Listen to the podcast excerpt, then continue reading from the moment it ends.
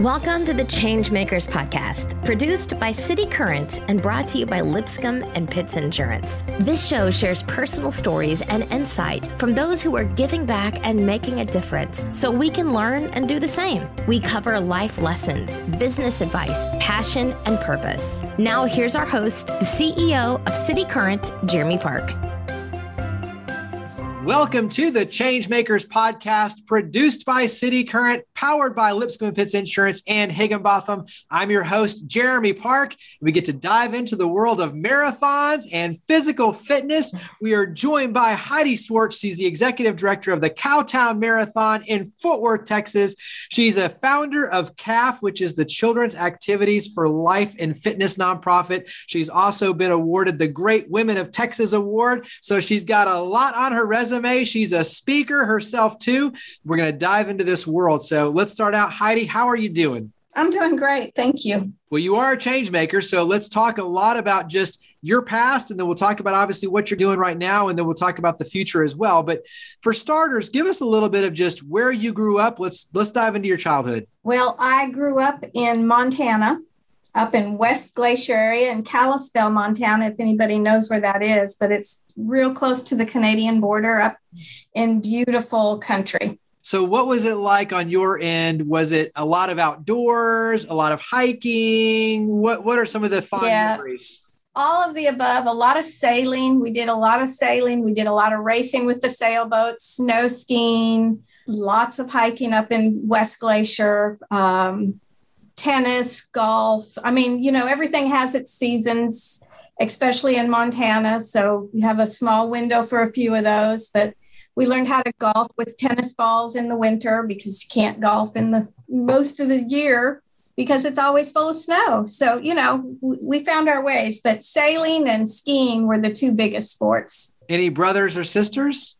I have two sisters and a brother. Uh, we all grew up there. Now my brother's passed away. I've got now I've got one sister living in California and one in Washington D.C. But we definitely had a full childhood of exploring and hiking, and um, it's the best childhood anybody could have is when you get to be out there in nature and really explore our world. What's a fond memory for you and your family? Sailing is one of them, but I think the other one that always brings us back together is Christmas. We have major traditions that we follow every year. And we all, even if we're not together, we all do the same traditions every year. So it's just pretty cool. It's all our holidays are very, very steeped in tradition and history, and everybody knows our Christmases because they're so special. Give me one example of a, of a tradition on your end for the family for Christmas. At our Christmas, on Christmas Eve, nobody's allowed to get up from the table, no matter the age of the person. You could be two years old, you could be 90 years old, but nobody can get up from the table until everybody at the table has said a toast.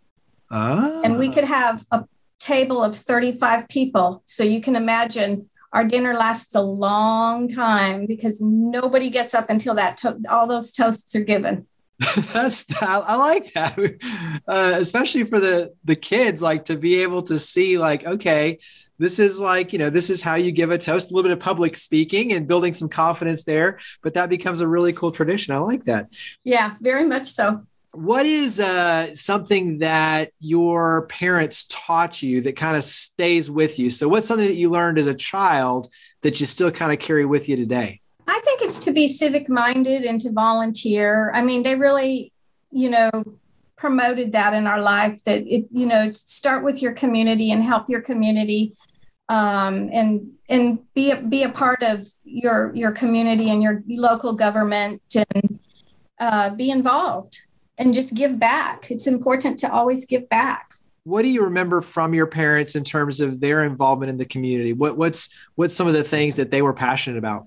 Both of my parents were passionate um, about art, uh, making sure that art was in the in the in the schools, either you know fine art and musical theater, choir. Those were important. And then my dad's very passionate when it came to uh, the logging industry, being up in Montana, and the environment and taking care of our environment. Yeah, I think the outdoors is definitely a theme that will run through this for sure. But how did you get involved in physical fitness and marathons and training? How did that world collide?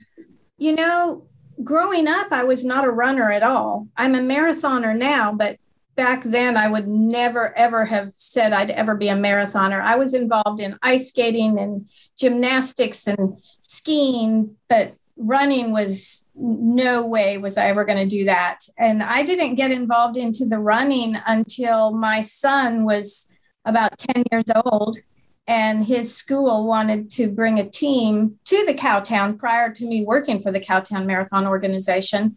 But every child that came had to have a parent go with them and had to run.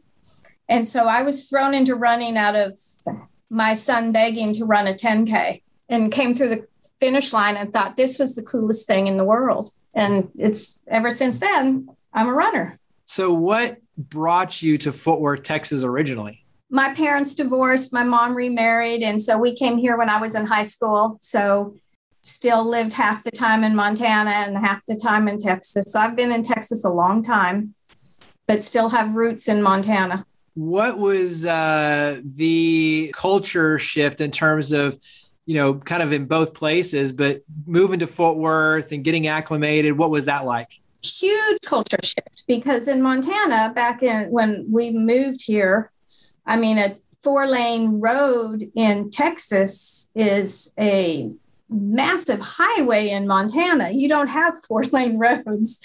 And so there's a street that was a couple blocks from our house that was, you know, two lanes going one way, two lanes going the other way we're thinking it's an interstate, but it's not. It's just a, a, a street in the neighborhood. Um, so that was huge. I also did not know what the word y'all meant. I did not know people were talking to me when they said y'all. And then our first year here was um, the hottest year on record for Texas. And my mom packed us up and we went back to Montana for the entire summer because we just we couldn't handle the heat. It was just so so not what we were used to. So I can see, you know, between the, uh, especially now, the roads and the freeways and everything. I mean, it, it's, you know, vastly different even now.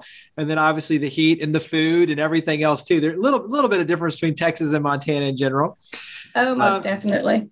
What brought you to getting involved in terms of being the executive director of the Cowtown Marathon? Share the story of getting involved. Well, like I said, I was forced into running the 10K when my son was in fourth grade. And at the time, I was working uh, for a, y- a local YMCA here as their business director. And uh, uh, Trey and I ran that 10K that first year after training with the school and coming through the finish line. And it was just such a cool experience to come through that finish line. I'm like, oh, I want to go to work for them. I want to put on a race like this. This was so much fun. And a year later, I saw an ad in the newspaper where they were hiring the, an assistant to the executive director for the Cowtown. And I turned in my resume and I was hired. It was all because of my son's school that I even knew about it. So you've been responsible for tremendous growth with the Cowtown Marathon. Let's start though for some context. How do you describe the Cowtown Marathon? So, for those who aren't familiar, especially for those who are outside the area, how do you describe the Cowtown Marathon? We always describe the Cowtown as um, one of the largest multi events in the state of Texas, meaning that we offer different distances. And we're a two day event. So we have races on Saturday, races on Sunday. And we are, like I said, one of the largest races in the state. We are the largest in North Texas. So we're larger than Dallas. We're larger than the Austin Marathon, San Antonio Marathon, Houston Marathon. We kind of go back and forth. Some years they're bigger than us, and some years we're bigger. So some years we're the largest in the state. Um, we're really proud of that because when I took over as director, we were the smallest. And so to be able to say now we've grown this much in you know in a small amount of time is just it just makes myself and our whole board just really proud of the job we've done I don't think people realize how much work behind the scenes goes into producing an event, especially a two day event. So let's go ahead and jump into your world. Walk us through the business side of planning the Cowtown. You're right. Everybody asks me what I'm doing all year. What what do I have to do all year long? And they have no clue that it does. It takes 12 months to prepare for for our race. So we we average between 26 to 28,000 runners. It's a lot of runners we're bringing into uh, Fort Worth, and we start working on it about two weeks after our race takes place. So our race is the last weekend of February every year, and then we start planning the second week of March for the following year. From you know writing the budget reconciling the books from the previous year and writing the budget and then uh, getting sponsors. Sponsors are a huge, important part of our organization. And then our charity with our CALF program, that's something that happens year round, working with the local schools, working with community centers to make sure that kids are active. Not only do we have kids come and run our event, but we do a summer program for kids. We visit schools. Um, we teach the kiddos how to do proper running technique throughout the year so that they're ready for Cowtown in February. So there's so many things that go into it. Normally, in a non COVID year, I purchase the shirts, for example, for our race in June or July so that they can get them made because we're not just giving each runner one shirt, but we're giving some of our runners are getting two shirts, some of our runners are getting three shirts. So we're printing 80,000 shirts and all sorts of different designs and colors. So we have to make all of those decisions in the summer and get all test prints done and make sure that, you know, are we boat shipping? And if we're boat shipping from overseas, are we going to get them in time? So this year, because of COVID, we're going to airship everything just because we can't rely on things. So, you know, things happen way in the beginning of the, the year for the for the next year's event. Yeah, and I'm even thinking between the routes, the police, the drinks, and making sure that you have the food and the you know all the the beverages. There, eh, there's so much that goes into it from a minutia. How do you and your team do you build out spreadsheets? Like, what, what's your strategy in terms of making sure that all the the I's are dotted and the T's are crossed? Yeah, I have a spreadsheet. Um, it's a timeline and it just kind of marks off every month what we have to get done each month. I mean, I've been here for, I've been with Cowtown now 25 years. I haven't been the director 25 years, but it's kind of like engraved in my head now. So I don't even have to look at the spreadsheet. I just know, oh, it's this month. We need to knock all these things out. Uh, we're currently working on our routes and we know that in our city, probably like most cities right now, there's a lot of street construction, which there always is street construction. And some of ours is major. So we found out just this week that we need to redesign our marathon course to some extent because a lot of the roads that we utilize are not going to be passable in February. Um, so we are now redesigning routes and reaching out to our committee that helps us with that to get everybody's input there's tons of things. That's just one of them. And then working with our nonprofit organizations, it's not not only do we have our own CALF program, our own nonprofit, but we also work with other organizations to help promote them. I know that with events, you're you're basically controlling chaos. It's like you can control the things that you can control, and then there's a bunch of stuff that at any point in time could happen, and it's like you're just going to do the best you can to figure it out. And you know, after a while, to your point, you gain so much experience that you've you've kind of dealt with things before or similar. So it's like you know how to handle it. How do you go about controlling the chaos? You know, understanding that obviously you can control what you can control, but kind of what's your mindset when it comes to constantly having to pivot, adjust, manage through it, and, and not let that get the best of you, but to be calm? How do you manage that? Well, I think it comes from practice first off, because, you know, the first couple of years I was the executive director, I was just so uptight about things not working along the timeline that they should work as we're preparing for an event that's this massive. And I've slowly learned that you cannot set anything in stone. You have to learn to roll things off your shoulders. You need to learn to have a plan A, a plan B, and a plan C so you can pivot and and be prepared. So, I mean, this past year because of COVID, we didn't have our race in February. We actually moved it to May. And so we had a plan A, we had a plan B, we had a plan C, and we just kept moving to which plan we needed to at the time. And that's what I had to teach our staff too is not to take things personally, not to get overstressed because if it's going to rain, it's going to rain and we can't stop it. We just need to know what are we going to do to work around the rain? How are we going to manage things? So we just have to have a whole lot of different options available and say, okay, this is what we're going to pull out of the hat today. This is what we're going to do because we can't do what we plan to do. What's been either a moment or a set of moments and experience that really puts a smile on your face when you look at it all coming together and being like, yes, what, what's one of those yes moments for you? Oh my gosh, uh, there's so many yes moments. I would say uh, one in particular would be watching the kids come across the finish line and just having a blast running. These kids, you know, I don't want kids to grow up thinking that running is a, a punishment that they have to run around the track because they didn't do something right, but just to be able to see them cross the finish line and have that uh, self confidence and that feeling of achieving something and just that great big smile on their face. That's one. And then there are so many personal stories that we've had the honor to be a part of over so many years. I, I can think of many. One of the ones that was um, most special to me was, I believe it was my second year as executive director, and this runner registered for our uh, full marathon. And about a month prior to running the race, he got very ill and ended up in the hospital with a brain tumor. And his parents called, and his whole goal was to be able to run our marathon. And then he's in the hospital with this brain tumor. He's having surgery. The parents contact me and they say that the doctors have only given him 48 hours to live and they want to know if I can give them a finisher's medal to hang at his bedside to give him motivation to live.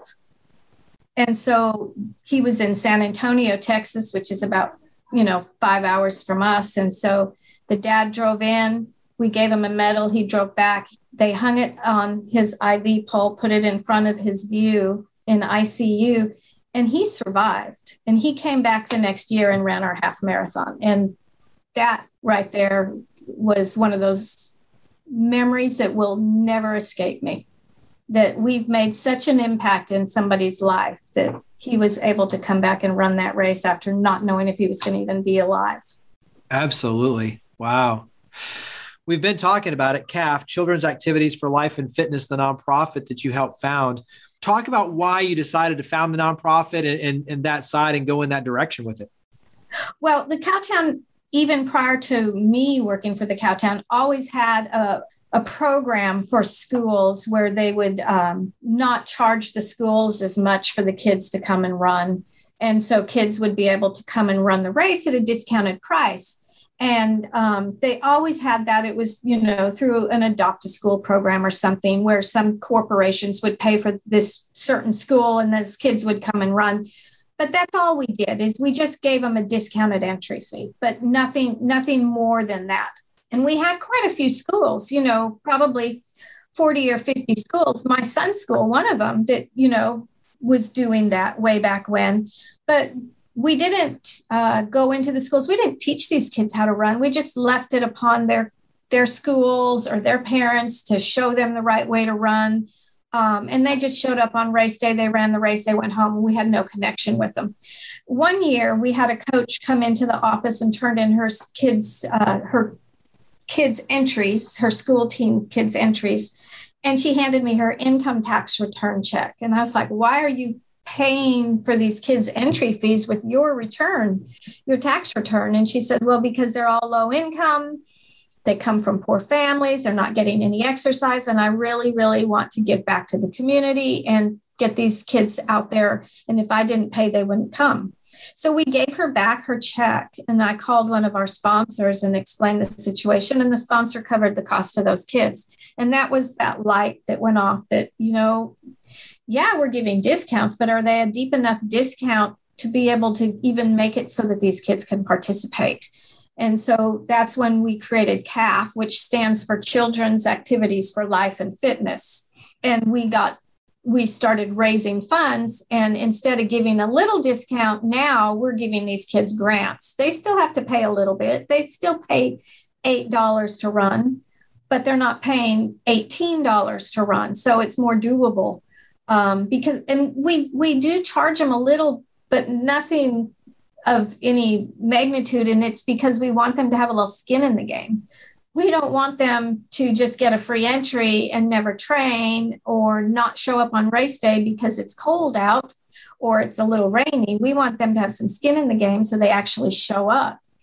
And so we started the program where we would give financial grants to these schools and they could apply for them depending on the financial situation of the school or just even the kids in the school, if they're a foster care child or something like that, to let us know and we'd cover that cost. And we did that for the first year. And then as we're sitting there at the finish line watching all these kids, because obviously it grew the amount of children that participated, these kids were not running in shoes that they should have been running in. I mean, if they can't afford an $18 or $25 entry fee, they certainly can't pay, afford a pair of 25 or $50 pairs of shoes.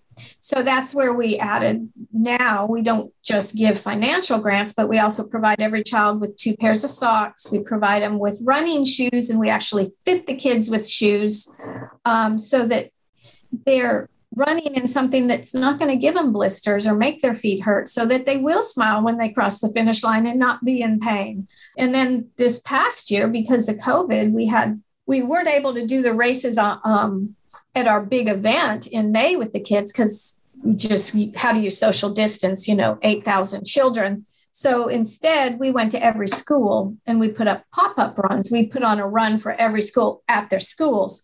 And we partnered with the food bank, the Tarrant Area Food Bank. So now, and it's a great partnership, and we're going to continue it this year, even though we're going back to racing the way it was. They're getting their entry partially paid, they're getting their shoes, they're getting their socks, and they're getting a box of food to take home for their family's pantry which i think is just so important because they need good nutrition too they need they need the whole thing it needs to be w- real well rounded so um, we're just so proud of this program. In the past 12 years, we've given over 43,000 pairs of shoes and hoping to hit 50,000 this year.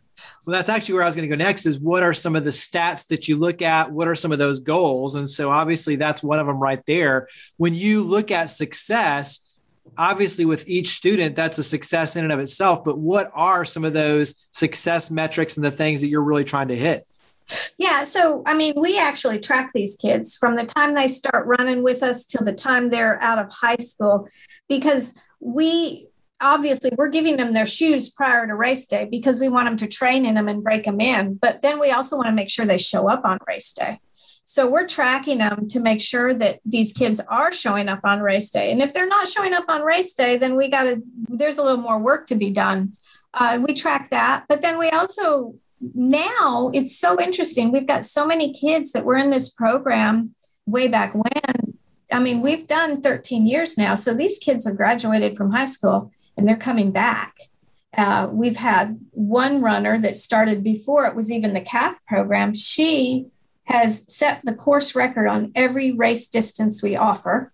She's gone and ran in the Olympic trials for the marathon twice. And then we had another little boy who's no longer a little boy anymore. He's a man, Gabriel, who, when he started doing our program back in elementary school, he told his school coach, I'm going to win the Cowtown Marathon one day. And well, he turned 18. He came back that year after he graduated from high school, and he sure enough did. He won the whole thing, he won the full marathon. Wow. So those are the things that those are the success stories to see them just and now we're seeing parents that were actually CALF recipients coming back with their kids that are now CALF recipients. You mentioned during the pandemic with COVID going to the schools to work with the students and, and doing things a little different. What's one thing, another lesson or something that you've learned through the pandemic that you think, wow, this was something that our hand was kind of forced to do a little different, but we're going to ultimately keep it as kind of a new opportunity moving forward. So, what's something you've learned that you think is going to make you stronger coming out of the pandemic? Well, just that, that we don't have to have these kids come to the race site. It, I mean, we have a lot of schools that didn't want to participate in the Cowtown in February because it is on Saturday morning, you know, 18,000 runners. And if you're a coach that doesn't have any help, eh, you're not going to want to bring 25 kids to be responsible for, but to know that we can still offer those coaches a program and actually just go to their school and put on the pop up run at their school for them and still get those kids out there and exercising and get them, you know, aware that running can be fun and to get them shoes. So, and we will continue that. So this year, we will continue doing pop up runs at schools for those schools that don't feel comfortable coming to the Cowtown because of the size or because they don't have the financial means to be able to get the kids there, we'll come to them. So, for sure, that. The other one is we offered like a lot of races the opportunity to run our race virtually. So, in our May race, we had about 6,500 runners run in person, but we had about 3,000 that chose to run it virtually. So they ran it in their own town, their own time, and they re- created their own route and ran it and finished it. Well, we're going to continue to offer that virtual option for those runners that maybe they get injured as they're training, but they still want to complete it. They still want to earn their medal. Now they can. They can just pivot and move over to running it virtually. You were part of the uh, original committee that formed Fitworth, which was the Mayor of Fort Worth's Healthy Living Initiative talk about how this integrates in because i'm now we're going to start expanding in when when you, other cities are looking at this thing okay how do i take the lessons that you're learning and apply them to my community and when you look at city building and when you look at tying in uh, physical fitness and health across the community talk about kind of stepping in in that vein of saying okay now we've got our world but now we've got to think larger and integrate this into a citywide plan share a little of that experience and then we'll kind of start sharing some lessons learned.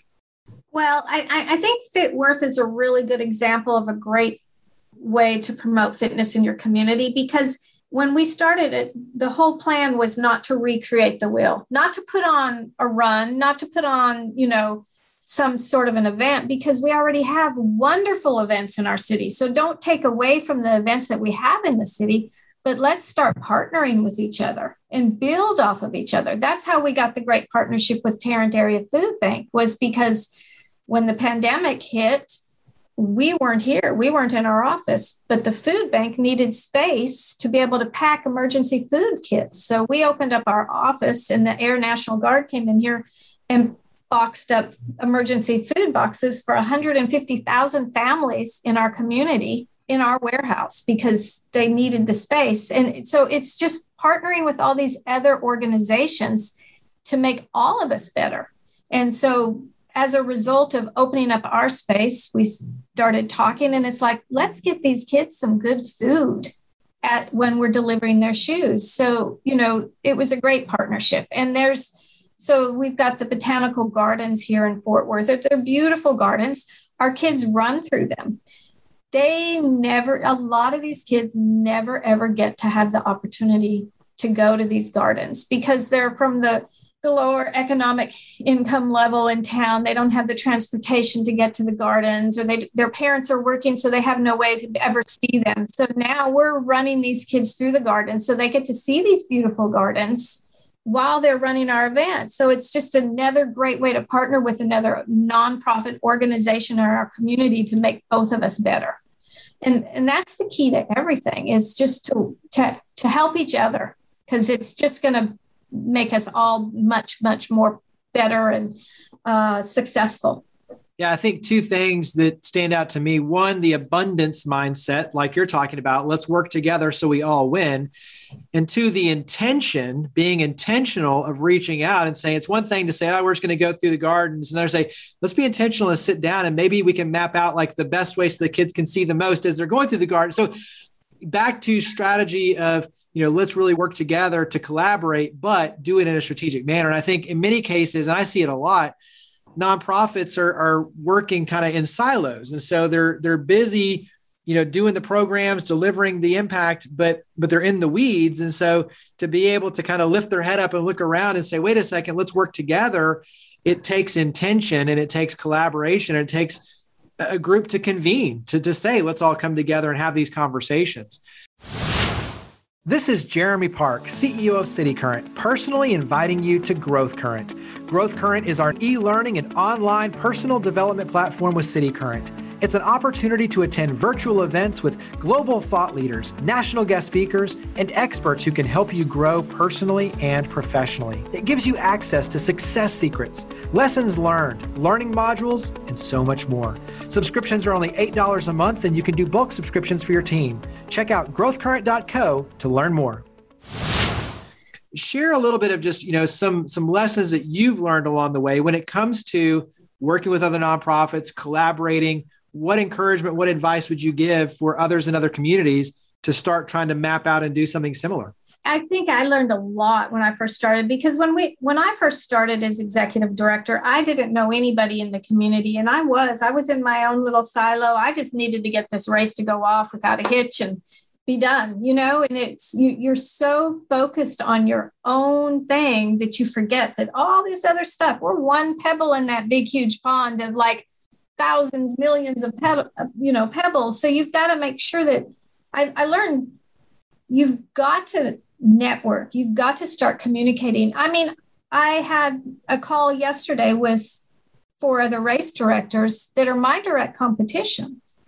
But what better way for all of us to be good events than to communicate with each other and compare notes and what are we doing compared to what are they doing or you know it's going to make us all grow. I mean, instead of thinking of each other as competition, think of each other as somebody that's going to help make your event elevated just by talking to each other.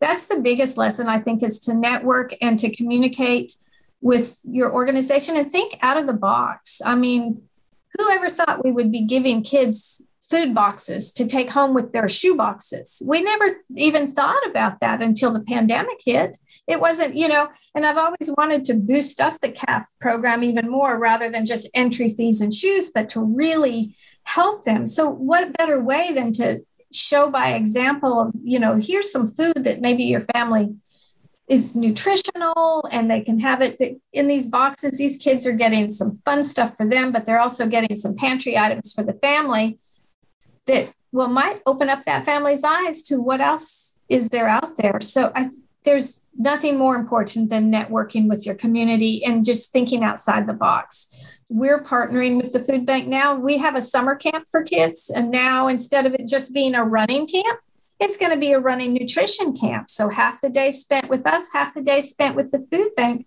learning how to make a garden. So yeah, it's it's so important just to talk to everybody and not think of them as your competition, but think of them as your allies. From the event side, so for those who are in the event business, speak to this group.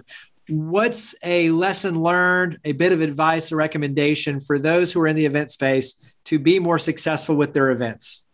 Mm, wow, that's a big question. I know so much yes. of it is about delivering an experience. So that's a piece of it. And obviously we talked about you can control what you can control and that's about it. And, you know, you, you plan all the different contingencies just in case. So that is a piece of it, the preparation. But what, what's, what's I think that for us, for our organization and what I always tell our team, our, we have a great group of volunteers and a great staff is communicate with your with your participants. Let them know that you're there. Let them know that you are a person. You're not just a computer screen that they're sending a message to. If they have a question, find their answer. Don't send them to some site to find, to give them, you know, but actually find their answer for them instead of if somebody calls and says, you know, what kind of um, shoes should I wear for running your race, then don't just say, you know, go to your local Academy Sports or whatever, which is not a problem because they're a sponsor. That's great.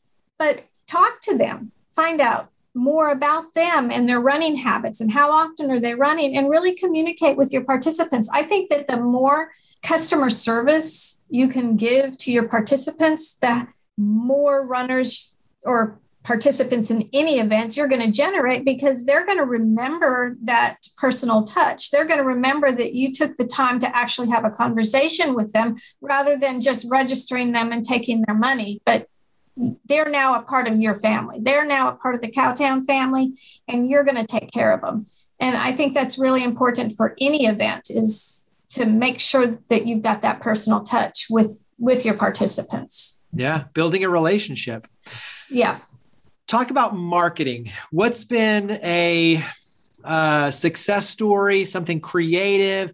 What's been something on the marketing side that has put a smile on your face in terms of just being successful and being a little bit innovative?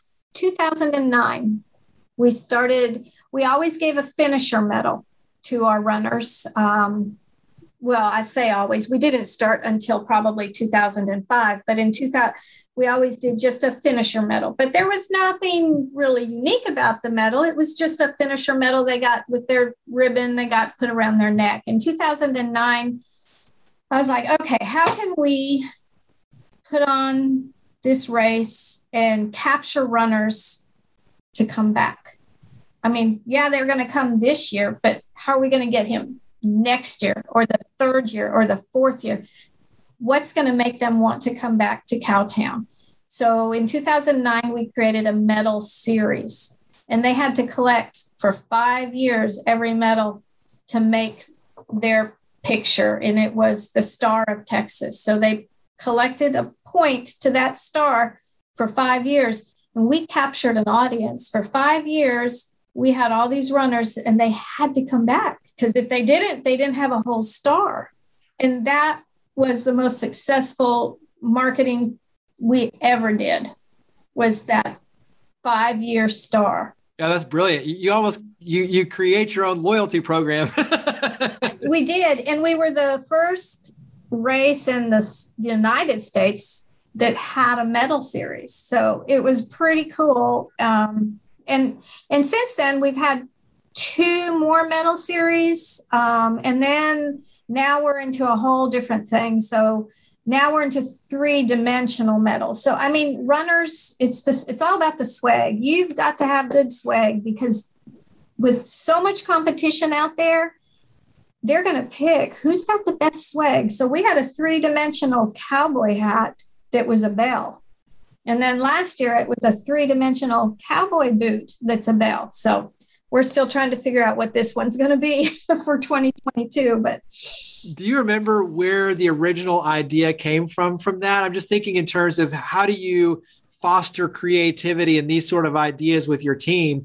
Do you remember kind of how i remember exactly. I was i was at another nonprofit event. I was at a mayfest here in fort worth and i was sitting at a table with a bunch of runners and i was just runners in the community and this one man he's he's a big runner in our community. Everybody knows him. And I said, What can I do to get runners to come to Cowtown? He says, You need to make your medal interesting. And I'm like, Okay. And that's where it all came from was in 2008 Mayfest. And this man said, Make your medal something that people want to come back for. And yeah. that's where it came from. And it's so again, it was networking and talking to people and listening to them I mean, you know, not just having the conversation, but actually taking what they say to heart and really thinking about it. For you as a speaker, I know you do a lot of public speaking and, and sharing the story and lessons learned. What are some major topics, trends? What are some of the things that you really like to go out and encourage, especially for other cities, other communities? What do you like to really present and talk about on your end on the physical fitness side and just for you as, as a as a speaker? Well, when I'm speaking, I'm usually talking about kids. I mean, that's I, I just think, I mean, obviously, the kids are our future. And so we need to really invest in them. And so I speak a lot about how we can really make a connection to the youth in our communities and do some things to help them be successful. So I speak about that a lot. Um, and then marketing and sponsorships. I've spoken about how how to gain sponsorships, how to really grow your sponsorships, and um, merchandising how to grow how to grow your brand let's go on the sponsorship side and the fundraising side because I think we have a ton of nonprofit executive directors and fundraising professionals who tune into this podcast. What's a helpful tip on that side when it comes to nonprofits hosting events and looking for sponsorships and just fundraising in general? What's a what's a favorite tip? I always say don't make your sponsorships cookie cutter. I mean, you need to find out what that company is needing. I don't ever take just a package to a to a company when I'm trying to get them to be a sponsor. I go to the company and say, "Why do you want to get your name out? How do you want to get your name out? And and what are you looking for in, in the the end of the day? what's going to be your ROI on this sponsorship dollars that you're um, giving us. And then I custom make the sponsorship to match what they need. So it's it's totally personal for their company and for what they need. And it's again, it's it's making it personal for them and helping them reach their goals. Because if they don't reach their goals, they're not going to come back that second year and give us money. So we need to make sure that when we're taking their money, we we have a responsibility with that money to make it really successful for them. Yeah, I think the ROI is a really interesting point because if you want to keep them long term, to your point, they are going to judge it. While it is the right thing to do, and there is an altruistic side in terms of supporting the organization, and especially on the nonprofit side, being able to make an impact. The reality is, as a business, they view everything from an ROI lens. And so, if you know that going in and you can deliver, you know, an expectation on their end and set set that realistic expectation, but deliver on that, then you have a long term relationship that you're building that will continue to grow because on both ends you see this ROI grow. Exactly. example of just a a creative sponsorship or something that you were able to customize that was kind of a, a cool element that delivered an ROI. I mean, we have some great sponsors. Our uh, UNT Health Science Center, they've been a sponsor with us for all 43 years, going on 44 years of the Cowtown. And they have medical students and they have nursing students and physical therapists. So they handle our medical. So not only are we getting some funding from them, but we're giving something back to them because we're giving service hours to all of these people um, that they have to have these service hours and they have to have this experience as they're going through their medical school program.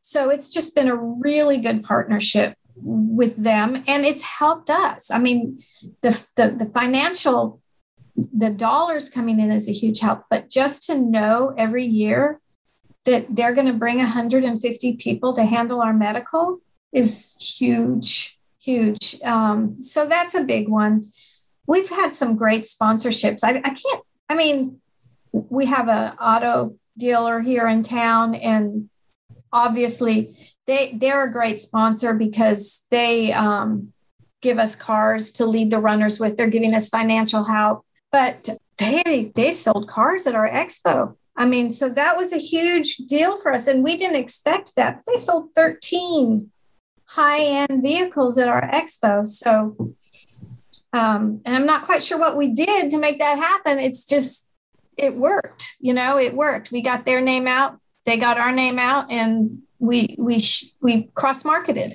Well, and I think that also brings to the point where when you bring good people together, great things can happen. And so you don't necessarily, you can't handle always the results and you don't even know sometimes why they happen. The reality is, though, you put the effort in to provide a good experience, bring good people together, and then all of a sudden great things happen. So, being a convener and being an opportunity, being an experience pays big dividends for everybody involved. But just yeah. to your point, it's it's the idea of creating an ROI, and also too, like you mentioned, not just looking at the financial, but also the in kind, the relational element of what each brings to the table that creates ROI as well. ROI doesn't always have to be a financial ROI; it can very much be a relational ROI or an awareness raising ROI that can bring great value. So I think those are really important elements of, of exactly what you're talking about. Most definitely, like our we've got. Um, a great sponsorship through um, Higginbotham and Associates because they have it's the Healthy Hig Relay, and so it's it's a relay on our marathon route. But not only are they helping support the Cowtown by being a sponsor of this relay, but they're sending it out to all of their insurance customers. Say, hey, this race is in town. So it's it again, it's a cross promotion. So they're helping us by bringing us runners and by giving us funds, and we're helping them by getting their name out. So it's just a really nice win win situation. Absolutely. Talk about on your end as we kind of shift over into a lightning round. just words of encouragement for other communities who say, hey, we need to do more in our community to promote physical fitness, to get kids involved in, in healthy lifestyle choices? What would a, a bit of encouragement be for other cities and other communities? Just to know that people are starving for this. And so there, there's definitely a need. And just to reach out to their local school district and say, hey, what can we do to help get your kids active? Or we've got this program we'd like to bring to your school to get your kids active. Just there's a need out there for most of these causes that people have.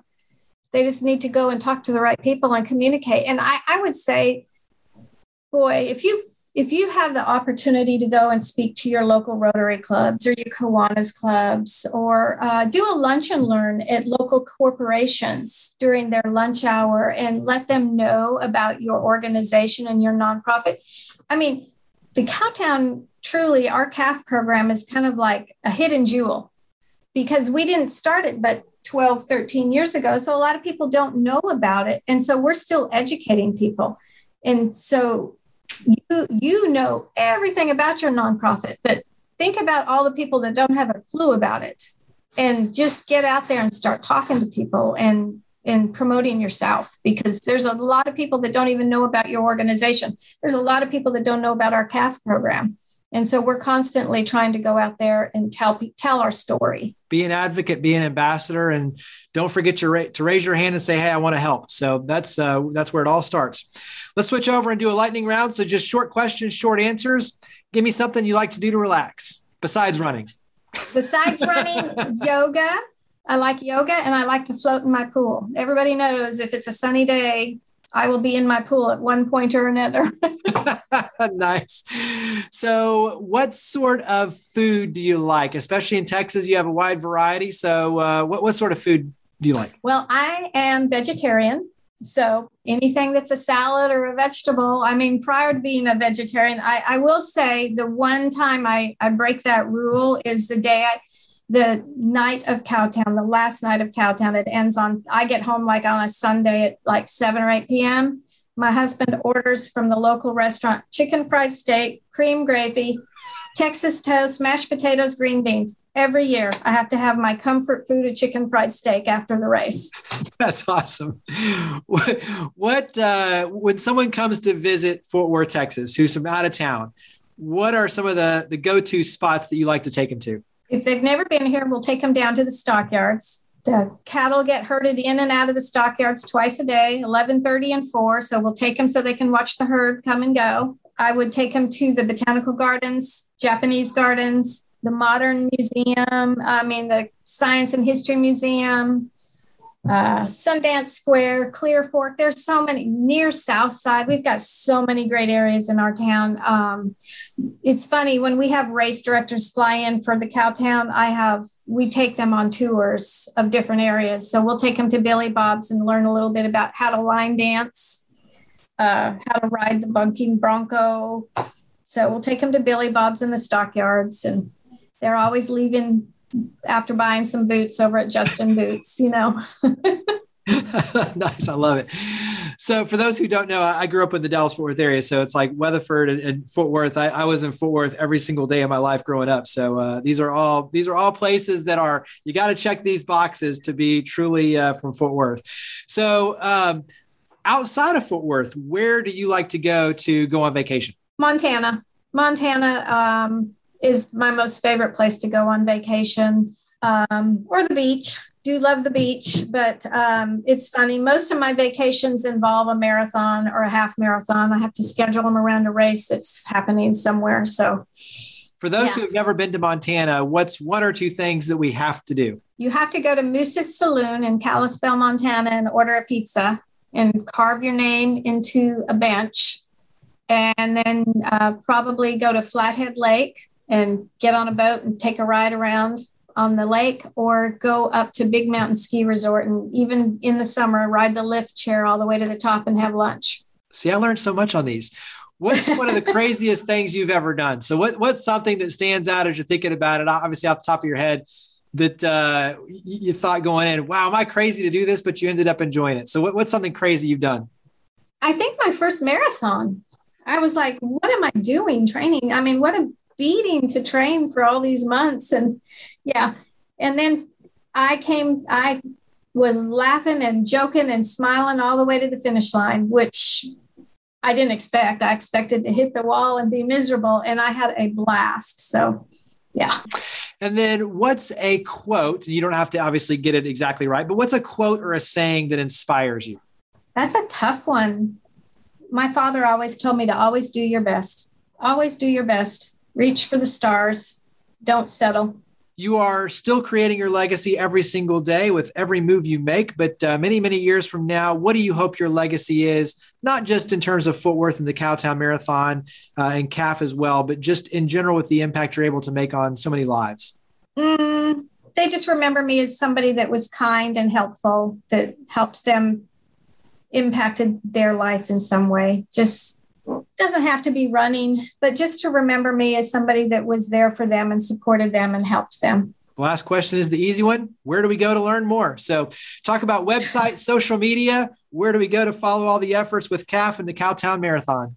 Yeah, cowtownmarathon.org, or you can go to Facebook and look up the Cowtown, Instagrams, the Cowtown, Twitters, the Cowtown. Um, We'd love to have runners come run with us, but if you don't want to, if you're not a runner, we love to have volunteers. Or if you're neither, be a supporter, help us pay for some shoes for these kids because that is the best thing in the world when you see a kid who's never had a new pair of shoes have their first brand new pair of shoes on their feet. Well, Heidi, you are a change maker. Thank you so much for all you do and for coming on the show. Greatly appreciate it. Thank you. Appreciate it. Thank you for listening to the Changemakers podcast, produced by City Current and brought to you by Lipscomb and Pitts Insurance. To learn more about our guests and share your stories of others leading by example, visit us online at citycurrent.com or follow us on social media using at City Current. Please make sure to subscribe, rate, and review our podcast wherever you listen.